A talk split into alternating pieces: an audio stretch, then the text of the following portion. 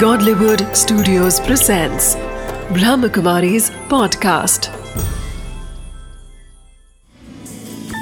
Wisdom of the day with Dr. Girish Patel.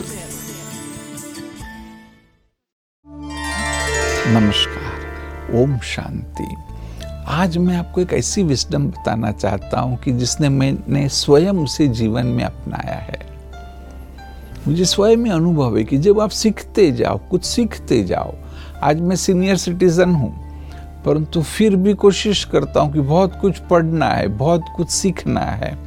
हमारा जो मनोचिकित्सा का क्षेत्र है, वहाँ भी कुछ नया नया सीखना है। जीवन में भी बहुत कुछ सीखना है।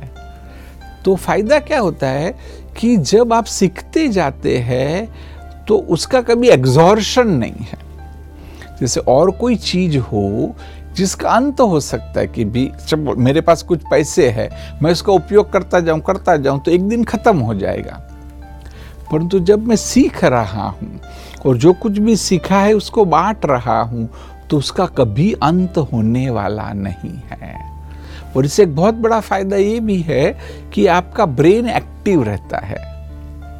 कि बहुत बुढ़ापे में भी आप देखेंगे आपको मेमोरी लॉस नहीं होगा।